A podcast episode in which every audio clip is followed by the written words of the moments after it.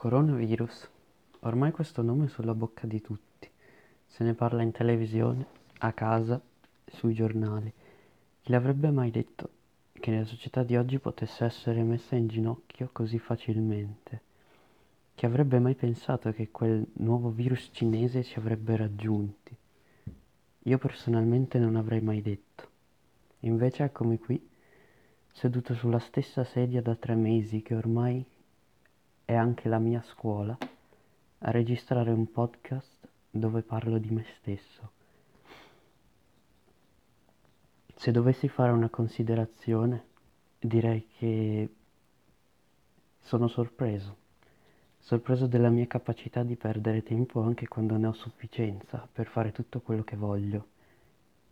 Sorpreso della, del cervello umano, della sua propendere per una gratificazione istantanea e insignificante rispetto a una grande soddisfazione nel domani. A quanto pare era necessaria una pandemia per rendermene conto.